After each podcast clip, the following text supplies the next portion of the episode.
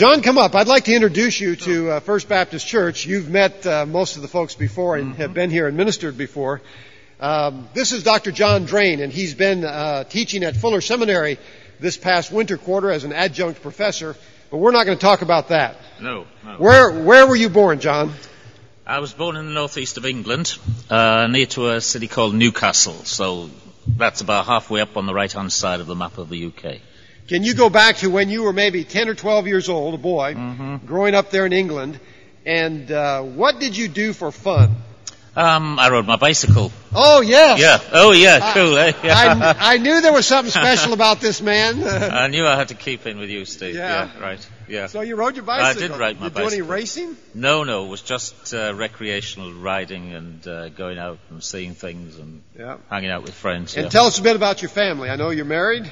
I am uh, married to Olive, who uh, those of you who come here often will have seen Olive before on Mother's Day, and uh, yeah, we have three grown-up children. Uh, our oldest son is a lawyer, and he's married to Fiona, and uh, they have two small children. Then our next son, Mark, is married to Laura. He's an architect. She's a creative arts consultant. And our daughter is Alethea, and she's uh, about to become fully qualified as a physician. Wow. Well, congratulations. Mhm. And uh, these days, you're no longer 10 or 12, I take it, but uh, what do you do for fun now? What have I done? Well, I have to admit, Steve, I've still got a bicycle, but it's like kind of uh, covered in cobwebs, and you know, it's not. Uh, what do I do for fun? Well, for the last few years, I've been uh, remodeling an old house. If, that, if you can call that fun, Okay. it was certainly fun when I saw that it didn't affect my bank balance too much. Anyway. And um, what else? Yeah, walking. Actually, while I've been here, I like to rollerblade actually in California, but it's too cold to do that in Scotland or windy or something. So, Yeah. yeah. John and Olive both are the kind of people when you meet them, you just say, I wish I could spend more time uh, with them. And I was saying after our conversation Friday, I just wish we could have gone for coffee or had a little more time together. But uh, they are a delightful couple. John, we like to pretend. Can you pretend?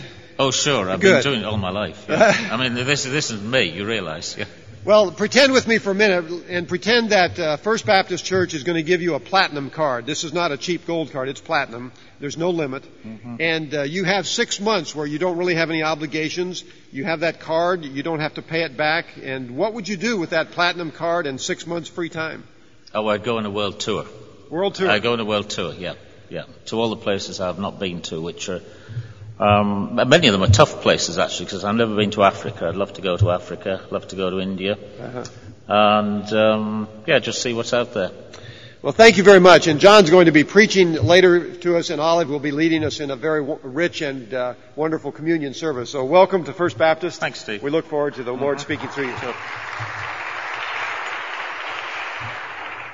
I guess some of us later in the day will be tuning in the TV to watch what's going on in Hollywood later this afternoon, and we'll be thinking, hmm, if only I was one of those beautiful people, or those successful people, or those rich people, maybe I could really become somebody. And the good news of the gospel is, you are somebody. Okay. It wasn't quite the Academy Awards that Jesus was calling his disciples back for. But it was a kind of assessment of, hey, tell me where you've got to. You've been out now sharing the good news of the gospel with uh, other people. Let's debrief. Let's hear your stories to encourage one another to move each other on in our spiritual journey. And of course, as the story was read to us from Mark chapter 6 earlier on, um, they didn't get that time and that chance and that opportunity because so many people wanted to crowd around Jesus and his disciples that uh, the idea and the possibility of getting time by themselves, well, it just wasn't going to work. And there are a few things in this story that I think are really relevant to our situation today. As you think of your 2006 theme of becoming a bridge, how can you become a bridge into this community, into the places where you live? Network for the gospel with the people amongst whom you work and meet day by day. Why was it that people couldn't leave Jesus alone? Well, the simple fact is that actually people always recognize spiritual reality when they see it. People recognize that in Jesus there was something different, there was something distinctive, there was something special. He was Mm-hmm. I moved to the wrong place. There's obviously a very narrow band of uh, communication here. Okay. Um, I'll be tempted to walk up and down all day now to find out where this is. You should draw a circle round it or something. Yeah. Okay. But people recognize spiritual reality when they see it, and that's what attracted people to Jesus. They knew he was different. He was a gateway into God. He was opening their eyes to new possibilities, sharing new things, new insights that would be transformational. People in the 21st century are just the same. They recognize spiritual reality, especially when they encounter Jesus. I've lived in rural Scotland for the last um, six or seven years, and when we first moved into the house that we uh, now live in, in uh, the middle of Aberdeenshire, uh, it needed a fair amount of remodelling done. And so we sent for a few local builders to find out what could be done, what would be possible, how much it might cost, all those kinds of things. And the guy who eventually came, he was um, probably in his mid 60s, I would think, very experienced local builder and uh, he came and he measured and he looked at things and he looked gloomy and he looked miserable because he knew he was going to tell me a lot of money was going to be involved in this. And then he came in with his measurements and his papers and his sketch pad, sat at our kitchen table and uh, for a cup of coffee while he broke the good or not so good news to us. And as he was sitting in our kitchen, he did what you always do when you go to somebody's house that you don't know. You look around, he looked around and he saw various uh, pictures on the, on the wall. He saw a photograph of a clown. It was Olive, because as you all know, or many of you know, she is a clown. It was a picture of her dressed as she was here in this church on Mother's Day last uh, year. And he didn't know it was her at the time though. So he looks at this picture and he said, uh, Oh, he said, I've recently got into drama myself, he said. I've never done anything like this in the whole of my life, but in my small village, which was a very small collection of houses, he said, we decided this was 2000. What would we do to celebrate the change of the century, the turn of the millennium? And we looked at each other and we thought, well, how many are there? Yeah, we could do a passion play. We could reenact the events of the last week of Jesus' life through his death, resurrection, and so on. We do a passion play. So he said, actually, there were so few people in the village, it's a very small place, he said, we had to double up in the roles. There weren't even enough of us. He said, I started off being the Apostle Matthew, sitting at the table of the Last Supper, and then he said I had to do a quick change and become one of the soldiers alongside uh, Pilate for the trial. It was the most spiritual experience of my life. He, of course, he said, I'm not religious, you understand. I don't go to church. But it was the most spiritual experience. What had happened with that man who was insistent he didn't go to church, but meeting Jesus and being alongside the story in the gospel, reflecting on what he understood and what he knew of Jesus, he found it spiritually attractive. There are huge numbers of people out there today who are still attracted by Jesus because people recognize spiritual reality when they see it. I was reading a website the other day, and Bono of U2 fame has this to say on, uh, in an interview on a website called BeliefNet.com. He says, Religion is what happens when the spirit has left the temple. Religion is what happens when the spirit has left the temple. That rang a lot of bells for me. I don't know whether it does for you. The second thing I notice in this story, though, is this that effective mission starts with compassion. Jesus looked at the crowds, Mark tells us, and he had compassion upon them. Actually, that's a theme that comes over and over again in Mark's Gospel. Jesus sees people who are needy people. He sees people whose lives are in a mess. He sees people who need new direction who need the empowerment of the Spirit, who need to be challenged to change in big ways. And his starting point is that he has compassion on them. I think maybe in building bridges and becoming a bridge, we need not only to focus on Jesus, but maybe to relearn again what it means to have compassion on those who are lost, the kind of compassion that Jesus had. Just during the week, I was at a lunch where Michael Flaherty, who was the president of Walden Media, who made that movie on Narnia, was speaking at it. And one of the things he said impressed me, a lot of the things he said impressed me very much, but this one thing in particular, he said, so often when Christians ask me about movies, he said, they ask me, what's not in it? Is there no sex, no violence, no fun? That's what Christians ask. He said, actually, he as a movie director wants to ask, is there grace? Is there redemption? Is there forgiveness? Is there compassion in it?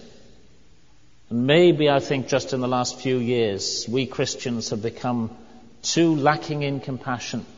We look out on our world, we look at other people in the culture, and we are quick to uh, condemn people. Whereas Jesus, well, actually, Jesus knew that people whose lives are in a mess, they know they're in a mess. They don't need me to tell them. They don't need me to rub their noses in the dirt in which they live day by day. They know their families are fragmented. They know their relationships don't work. If the gospel is to be good news, it starts with compassion. As we say to people, hey, how can we breathe through the Spirit of God redemption, grace, forgiveness? How can we bring healing into broken situations? How can we bind up those who are wounded? How can we get our lives back on track again to find that redemption which Jesus came to bring? Compassion is where effective mission starts, and building bridges starts with compassion I believe, in the 21st century. But then, of course, this is a really interesting story because um, eventually the mission and the connection and the bridge building comes out of the most unlikely items. A very little thing can go a very long way. Jesus says, well, you know, here's all these people. We've got to do something. Yeah, they need fed. And the disciples say, oh, yeah, well, um, we'd better go out and buy something then, hadn't we? Well, somebody had Have you ever been in church and mission is being talked out like that? We need to engage in mission with our culture. Where can we buy the best program? Will it come from Willow Creek? Or will it be that uh, purpose, purpose-driven stuff? Or will it be the Alpha Course? Or will it be, hey, this is a very important lesson. Jesus' disciples said, where will we buy the stuff? And Jesus said, well, look at what you've already got. You've actually got the stuff. You don't need a program. You don't need to look beyond yourselves. You yourselves are supposed to be my disciples. How are you going to address this? And so as they began to look, they discovered the loaves and the fishes, the small things, the trivialities, the things that they wouldn't otherwise have noticed. And um, I think there's something very important in here. Mission isn't just something somebody else does for us. It's not a package we buy. It's not a program. This is really good news for church treasurers. You know? It's not going to cost you a lot of money. Because actually scripture says right throughout, and that song that was sung to us while the offering was being taken emphasized it, that actually God works with what we have to hand. When you watch the Oscar ceremonies later today, don't think, how might I get one of those golden statues? You are the golden statue. You are a person made in the image of God. It's on the very first page of the Bible. Women and men together, made in God's image. You are very special. You're very important. You're of great value to God. We are all of importance. And according to John's Gospel, it was a small boy who produced the goods. There was a nobody. God can use the most ordinary of everyday circumstances in the most unexpected of ways. I read a church bulletin, a church news, monthly newsletter was sent to me a few months ago. And it was a story the church was uh, saying they'd had a mission, i.e. they'd had an event trying to reach out to young people in this particular town. And uh, they'd had a tough time all week. And they'd been holding this event in rented premises and they got to the end of the week, the last night, and because the property didn't belong to them, they had to leave the keys inside when they locked the door. When they came out, having locked the door behind them, they were accosted by a bunch of youths who'd been hanging about all week outside but had never made any communication with them. And on this occasion, the youths asked them, Tell us what you're up to. Tell us about the gospel. What is it? Why are you doing this in our community? And the church newsletter told a sad, sad story. It said, We realized that we'd locked all our tracts and our Bibles and our evangelistic literature in the building. So we had nothing to say to the youths who asked us about our faith.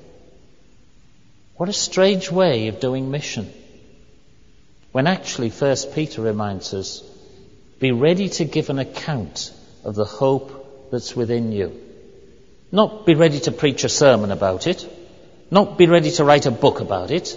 Not be ready to give a lecture. Be ready to give an account of the hope that's within you. Tell people, share with people unself-consciously, in an ordinary sort of way, maybe with the equivalent of bread and fish, what it means for you to be a Christian, why it's worth following Jesus at this point in life.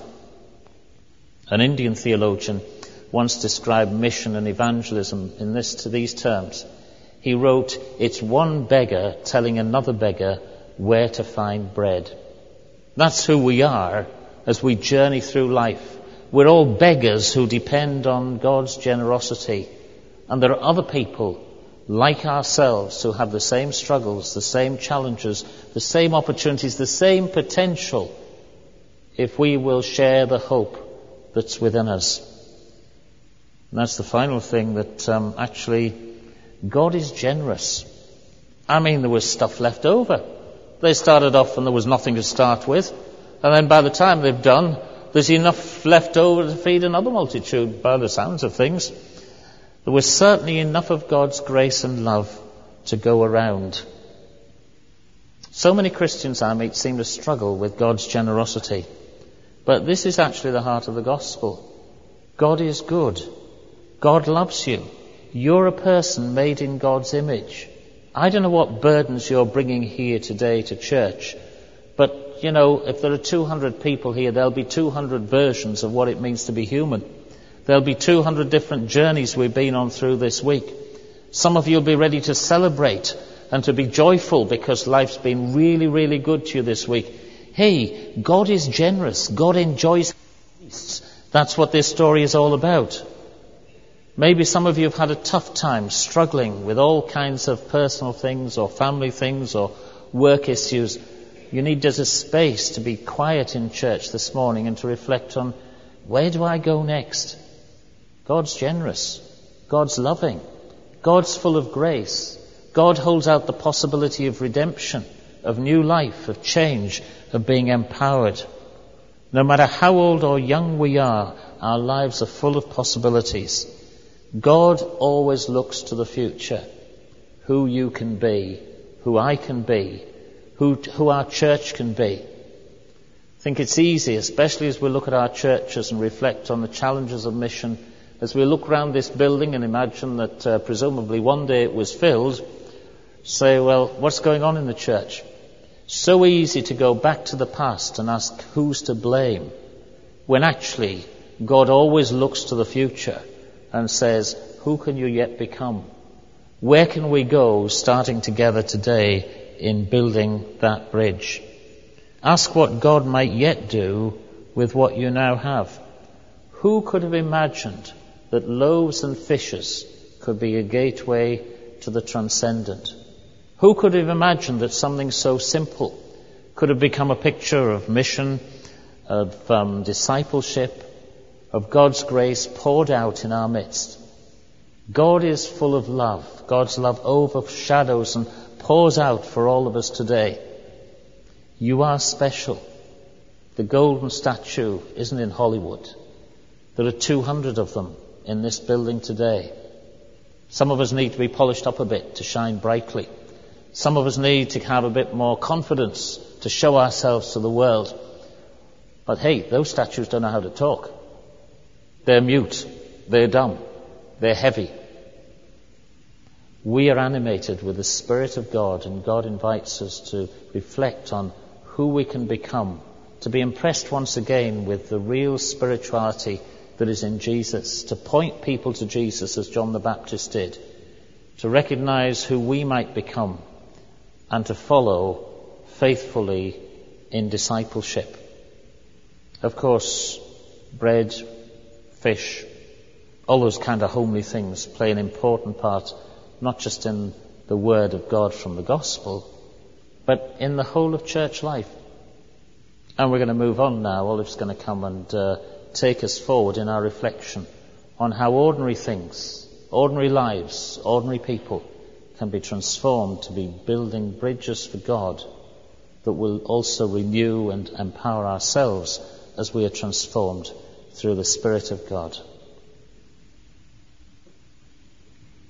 I was just saying that uh, John, in his Gospel, he records the same story and uh, he adds a few other little details in because he points out that it was a child who actually provided his lunch and said, Here's my fish and my, my bread, this fish sandwich, which in turn Jesus transformed. And then very later, very soon in the Gospel, Jesus goes on to say, Actually, I'm the real bread. I'm the real life. If you come to me, I can sustain and I can nourish you. I have what you need. And it was in that last meal that Jesus shared with his disciples that he took the really simple, ordinary things that are on every family's table, bread and wine, and he infused them with a new and significant meaning that would be powerful right down through the generations. And it's today that we're invited to join Christ at this family meal. Welcome to this holy table. Welcome to you who are Christ's body, Christ's work in the world. Welcome to you whose baptism makes you salt of the earth and light of the world. Rejoice and be glad. Praise God who gives us forgiveness and hope. Let's give thanks to God. It is the joy of our salvation, God of the universe, to give you thanks through Jesus Christ. You said, Let there be light. And there was light.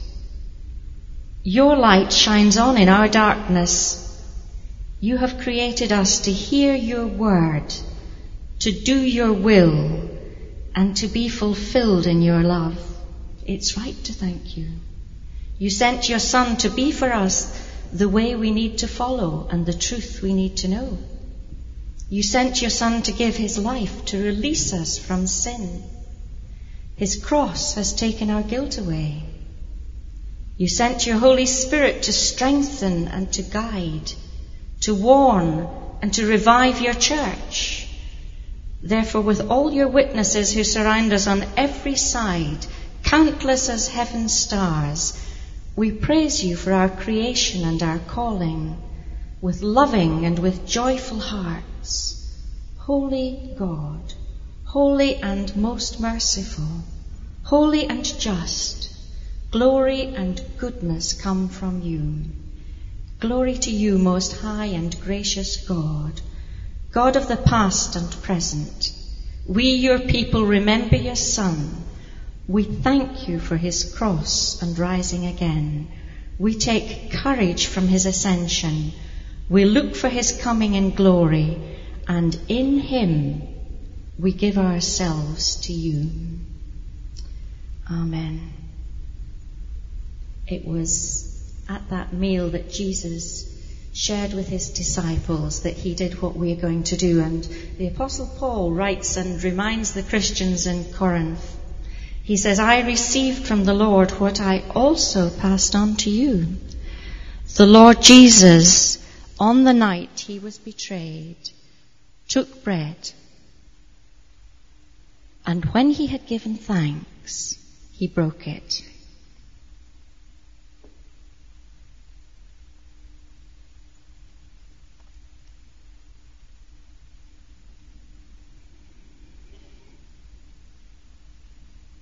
And said, This is my body, which is given for you. In the same way, after supper, he took the cup and he said, This is the new covenant of my blood. Do this whenever you drink it in remembrance of me.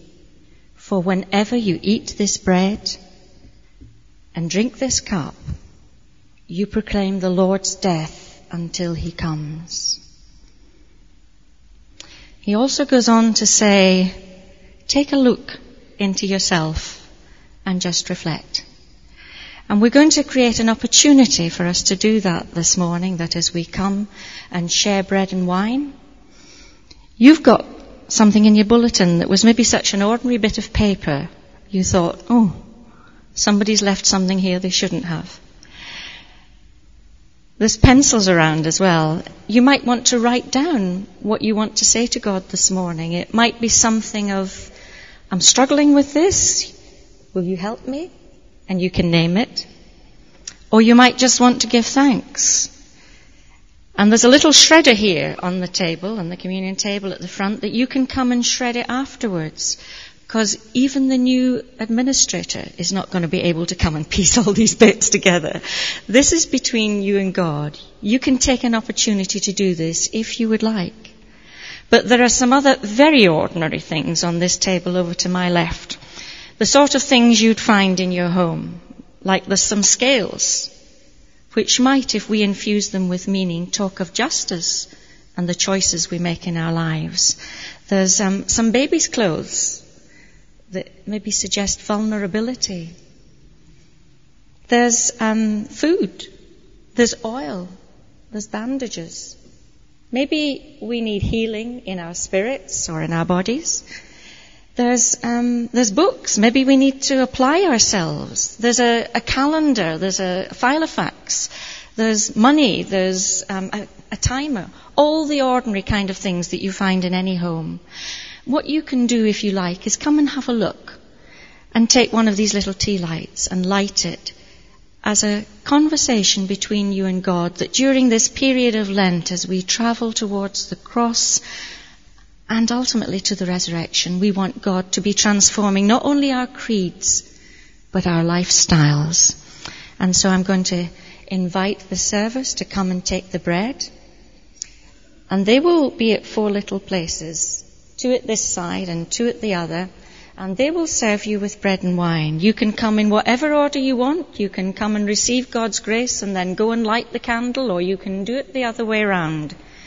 And equally, if you're in your seat and it's not easy for you to move, then please get someone else to bring the shredder to you or to bring a nightlight. But come, take this opportunity to move.